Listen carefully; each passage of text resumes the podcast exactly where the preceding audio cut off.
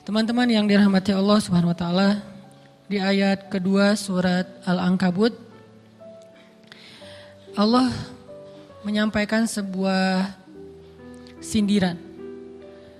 Allah nyindir dengan bahasa emangnya manusia fikir Allah akan biarin aja mereka mengatakan kami telah beriman sementara mereka tidak diuji. Ini Allah lagi menyindir orang-orang yang selama ini berputus asa setelah beriman. Berputus asa setelah berhijrah. Berputus asa dan mengeluh setelah bertaubat. Allah lagi nyindir mereka nih. Seolah-olah Allah bilang, kenapa setelah kalian beriman malah kalian masih berkeluh kesah? Kenapa kalian setelah bertaubat malah menjadi ragu kepada Allah? Kenapa kalian setelah berhijrah malah jadi labil, Bukankah harusnya setelah kalian menyatakan kami taubat, kami hijrah, kami beriman, harusnya iman kalian makin mantap? Dan bukti bahwa iman kalian mantap apa? Bahwa ketika kalian diuji, kalian sama sekali tidak goyah. Jadi Allah Subhanahu wa taala seolah-olah mengatakan bahwa ujian adalah tabiat iman. Bahwa ujian adalah tabiat iman. Bisa diuji dengan ujian yang kita tidak suka, bisa juga diuji sebaliknya dengan ujian yang kita su suka.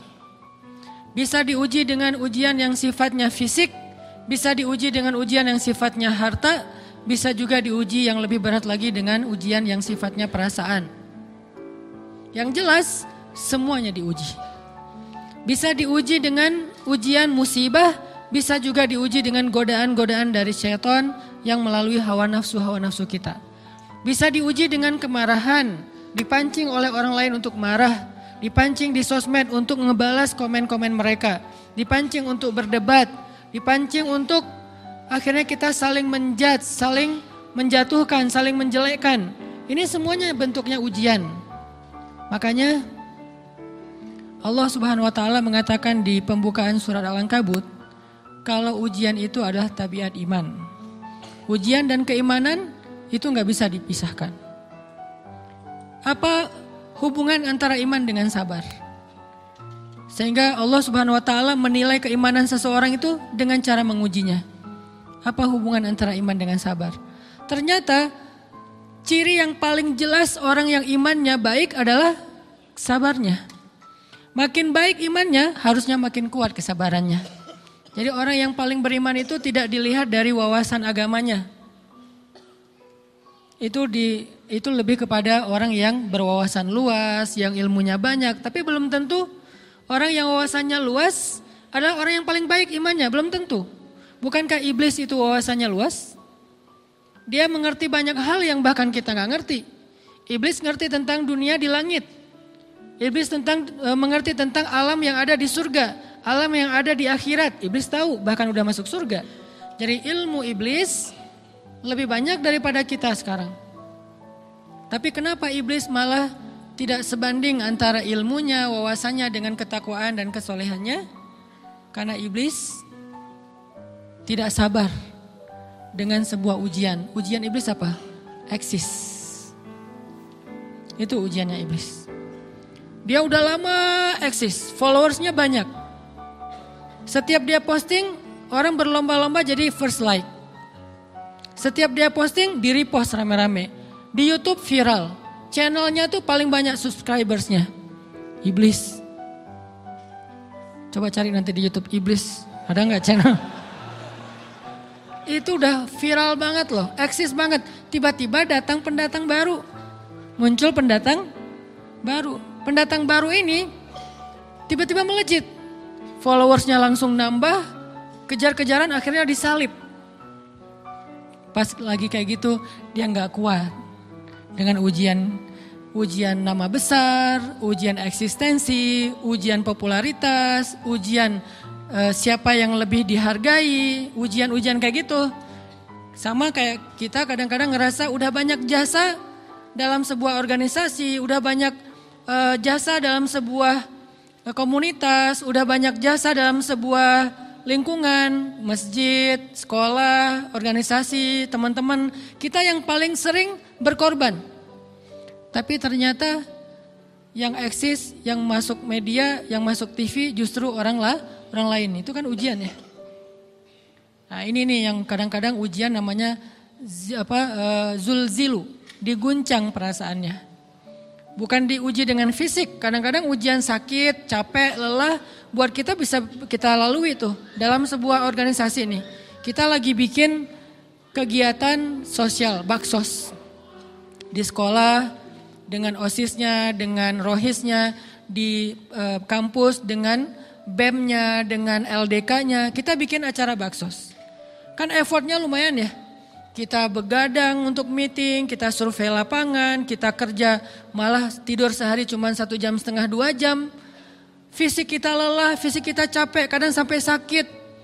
Sampai dirawat di rumah sakit gara-gara kena uh, misalnya tipes gitu gara-gara kita habis-habisan bekerja, itu buat kita nggak masalah. Ujian fisik kita lalui. Dan besok mau ngadain lagi, kita yang paling uh, semangat dan aktif. Gak masalah capek juga. Gak masalah juga kita lelah. Gak masalah kurang tidur. Gak masalah berjalan jauh. Gak masalah. Satu, ujian harta. Kita yang justru nombokin. Kita yang nalangin dulu modal-modal untuk kegiatan-kegiatan tersebut. Kalau ternyata nggak ter apa tercover dananya, akhirnya nggak bisa dibalikin uh, talangan kita, nggak apa-apa, kita ikhlas. Kita berkorban dengan harta kita. Butuh apa? Saya bayarin. Butuh apa? Kita lewatin ujian harta. Tapi begitu ujian perasaan, kita udah capek, lelah, kurang tidur, nombokin, nalangin habis-habisan. Ternyata teman kita yang jadi ketua panitia ada kadang cuma masalah itu doang. Atau dia yang jadi uh, eh, PR-nya. Yang namanya PR ketika diliput oleh media kan dia yang muncul mukanya kan. Akhirnya diundang oleh misalnya hitam putih lah atau apalah. Kok dia yang muncul di sana? Atau diundang berdua, tapi sampai di sana dia yang banyak ngomong, kita diam aja. Pulang-pulang pundung. Begitu besok mau ngadain lagi, udah nggak mau terlibat. Left group. Kenapa itu terjadi? Ujian zulzilu, perasaan. Itu yang dialamin oleh iblis. Iblis rela banget disuruh beribadah, sujud ber, beribu-ribu tahun, kuat iblis.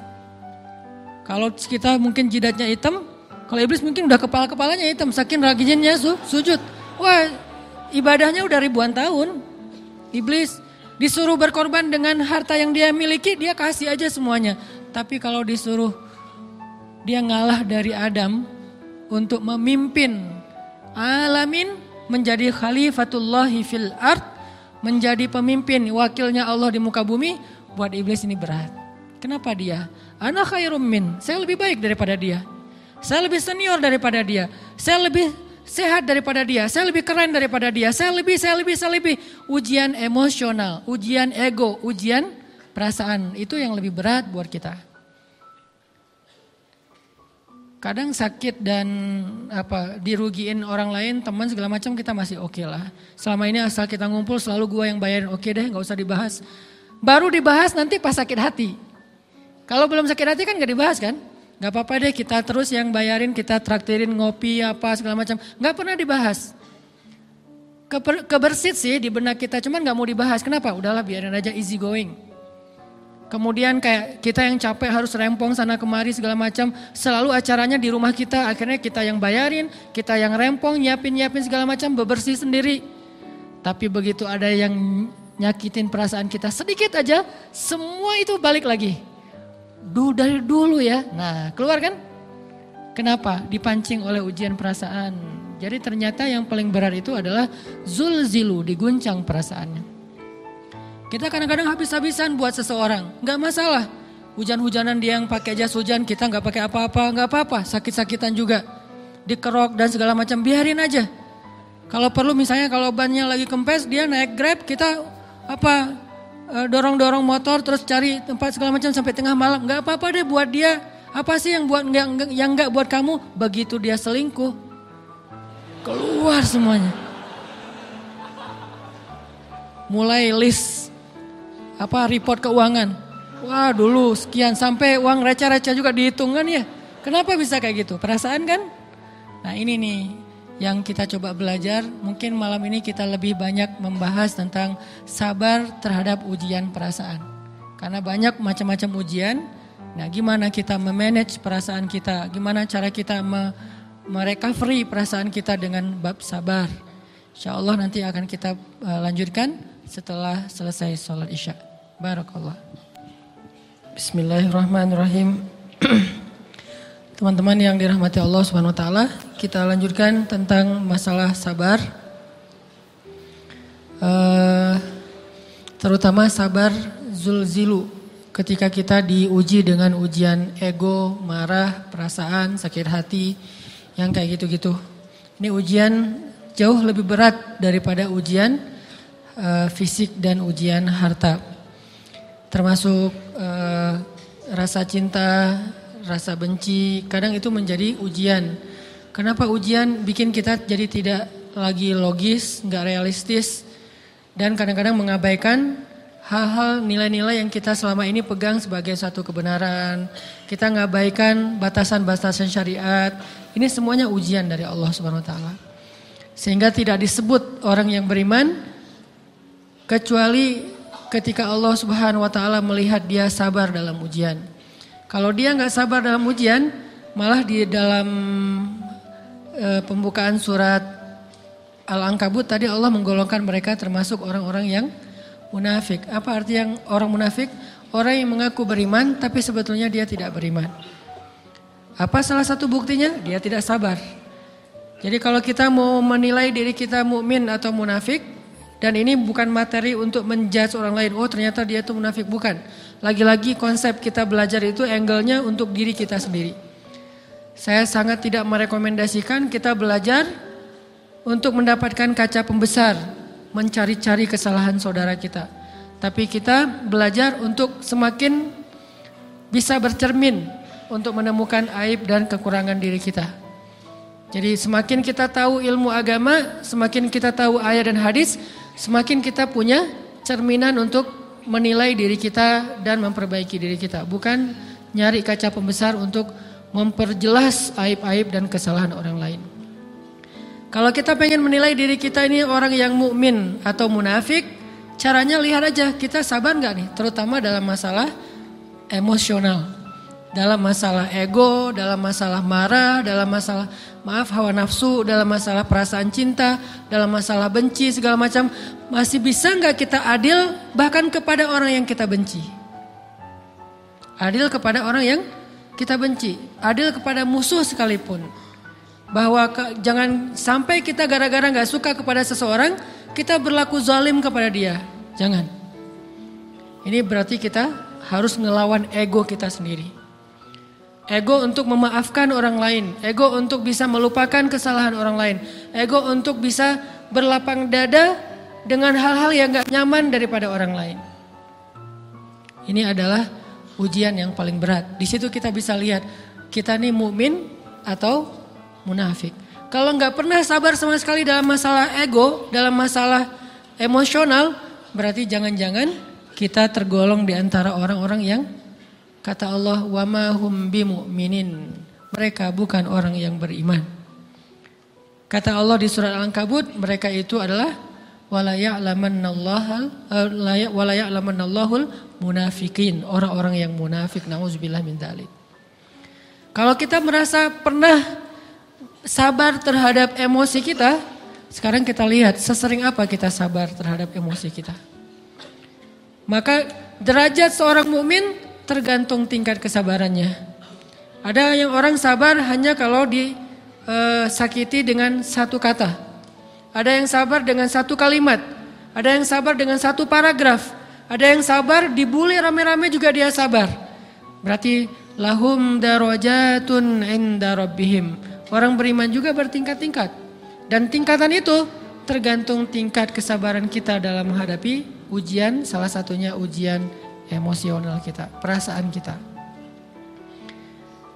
Sehingga teman-teman yang dirahmati Allah SWT, salah satu program kita untuk terus apa mengembangkan diri, program untuk tumbuh, program untuk memperbaiki uh, diri kita di hadapan Allah itu adalah Coba kita program dalam sehari aja, terus kita nilai berapa kali kita berhasil ngelewatin ujian emosional.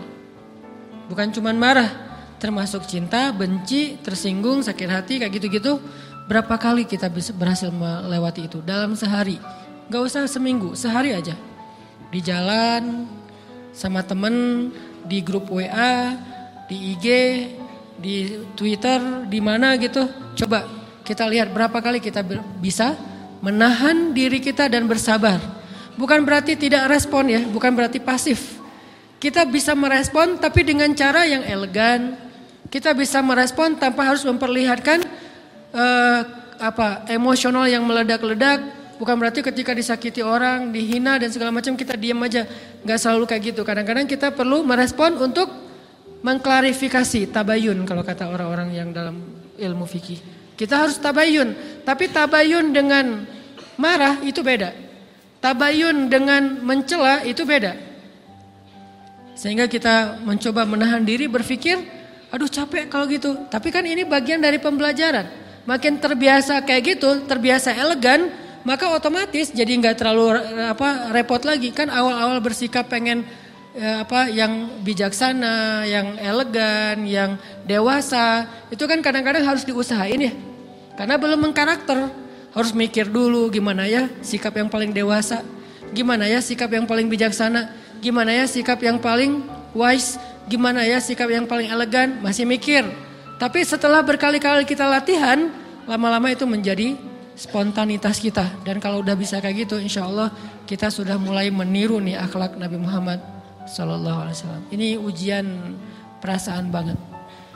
Kalau tadi saya ngasih contoh diselingkuhin itu sebetulnya cuman apa bercanda ya.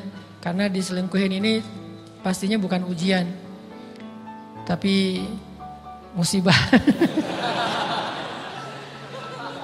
Pengkhianatan ya. Tidak ada tempat. Gimana kita ngelawan perasaan kita kalau lagi kayak gitu? Gimana kita ngelawan perasaan kita kalau lagi di diuji? Gimana cara kita bersabar? Karena iman dan sabar itu bisa dibilang satu paket. Gak disebut orang beriman kalau gak sabar. Dan insya Allah orang yang sabar itu adalah ciri-ciri orang ber, beriman. Gak mungkin disebut orang beriman kalau gak sabar. Kita pikir memang iman itu hanya ucapan. Kalau iman itu cuma ucapan, inna solati wa nusuki wa mahyaya wa mamati lillahi rabbil alamin, gampang. Kalau iman itu cuma ucapan, hasbi Allah wa ni'mal wakil, gampang. Kalau iman itu cuma ucapan, la haula wa la quwata illa billah, gampang. Kalau iman itu cuma ucapan, iya karena abudu, wa iya karena stain, gampang. Tapi Allah mengatakan, wa mahum bimu'minin. Ahasiban nasu ayyutraku ayyakulu ayyakulu amanna wa hum la yuftanun. Emangnya cukup dengan hanya mengatakan kami telah beriman lalu tidak diuji? Ternyata iman adalah sabar dalam ujian. Jadi nggak mungkin orang disebut beriman sementara dia tidak sabar, sementara dia emosional, sementara dia temperamen, sementara dia orangnya meledak-ledak, sementara dia orangnya mengeluh, sementara dia orangnya berputus asa. Nggak mungkin. Karena ulama mengatakan la asu, La asu, jangan berputus asa. Fa innal ya's laisa min akhlaqil muslim atau mukmin. Karena sesungguhnya keputusasaan bukan di antara akhlak orang yang beriman. Orang yang beriman itu tidak pernah berputus asa. Serumit apa pun masalah kita, kalau kita punya yakin sama Allah bahwa Allah ala kulli syai'in qadir, maka kita pasti akan punya harapan. Kalau kita yakin bahwa Allahu Akbar, sebesar apa pun masalah kita, Allah lebih besar daripada masalah kita kan? Bukankah kita mendengar Allahu Akbar, Allahu Akbar. Ada gitu yang lebih besar daripada Allah? Harusnya kita tidak pernah berdoa kepada Allah sambil mengatakan, Ya Allah, saya punya masalah besar. Itu sama aja dengan kita ngeledekin Allah. Sama aja kayak kita datang ke teman kita, kita bilang gini, eh saya mau pinjam duit. Enggak, enggak, enggak akan banyak kok. Saya tahu kamu kalau kebanyakan kamu enggak akan sanggup. Kan enggak mungkin kita ngomong gitu kan ya. Saya lagi banyak hutang nih. Saya mau minta tolong sama kamu. Insya Allah saya enggak akan minta seutuhnya. Saya tahu kamu juga kurang duitnya. Saya minta dikit-dikit aja lah. Kan enggak gitu kan cara kita minta tolong. Sama aja kita doa ya Allah. Saya punya masalah besar. Ngomong ke Allah punya masalah besar. Kalau kita ngomong ke manusia kayak gitu wajar. Tapi ke Allah. Ya Allah saya punya masalah kecil nih. Apa? ada hutang sedikit, berapa? 100 M. Allah kan ghaniyun, maha kaya. Jadi jangan pernah mengatakan 100 M itu besar di hadapan Allah. Kita ngeremehin Allah banget. Bukankah Allah maha kaya? Jangan pernah mengatakan bahwa musibah kita ditinggalkan orang yang kita cintai, dibully seluruh dunia itu besar di hadapan Allah. Bukankah Allah cukup buat kamu kata kamu? Inna salati wa nusuki wa mahyaya hasbi Allah ni'mal wakil. Jadi Allahu Akbar. Sehingga kalau kita berdoa ya Allah saya punya sedikit masalah. Bukankah Umar pernah mengatakan, Ya nafsi, idha daqat alaikid dunya, فلا تقولي يا ربي عندي هم كبير فقولي ya hammun indi rabbun kabir. Wahai jiwaku, kalau kamu merasakan kesempitan, kegalauan, bingung, sakit, jangan pernah kamu mengatakan ya Rabbi, saya punya masalah besar. Tapi katakanlah wahai masalah, saya punya Rob yang maha besar. Iman dan harapan berharap itu nggak bisa dipisahkan. Iman dan sabar itu nggak bisa dipisahkan. Iman dan berserah diri atau menyerahkan urusannya, tawakul atau kita nyebutnya tawakal, nggak bisa dipisahkan. Bagaimana kita mau menyebut diri kita mukmin sementara kita nggak sabar ketika diuji dengan perasaan? Alhamdulillah kalau kita selama ini masih bersabar dengan ujian fisik. Ujian fisik yang setiap hari kita alamin apa? Lelah, capek, pulang kerja, pulang sekolah, pulang dari kampus, ngaji. Capek kan? belum lagi macet-macetan, belum mandi pula. Dari tadi pagi, dari semalam kurang tidur, dan segala macam. Lelah, capek, ngantuk. Kadang-kadang sampai drop kesehatan kita. Kita bisa lalui itu. Gak apa-apa, capek-capek juga. Yang penting saya pengen belajar. Jalan nih jauh-jauh. Ada yang dari Sumedang, ada yang dari apa Lembang, ada yang dari Banjaran. Dari mana-mana datang pengen ngaji. Jarak jauh gak apa-apa Macet nggak apa-apa.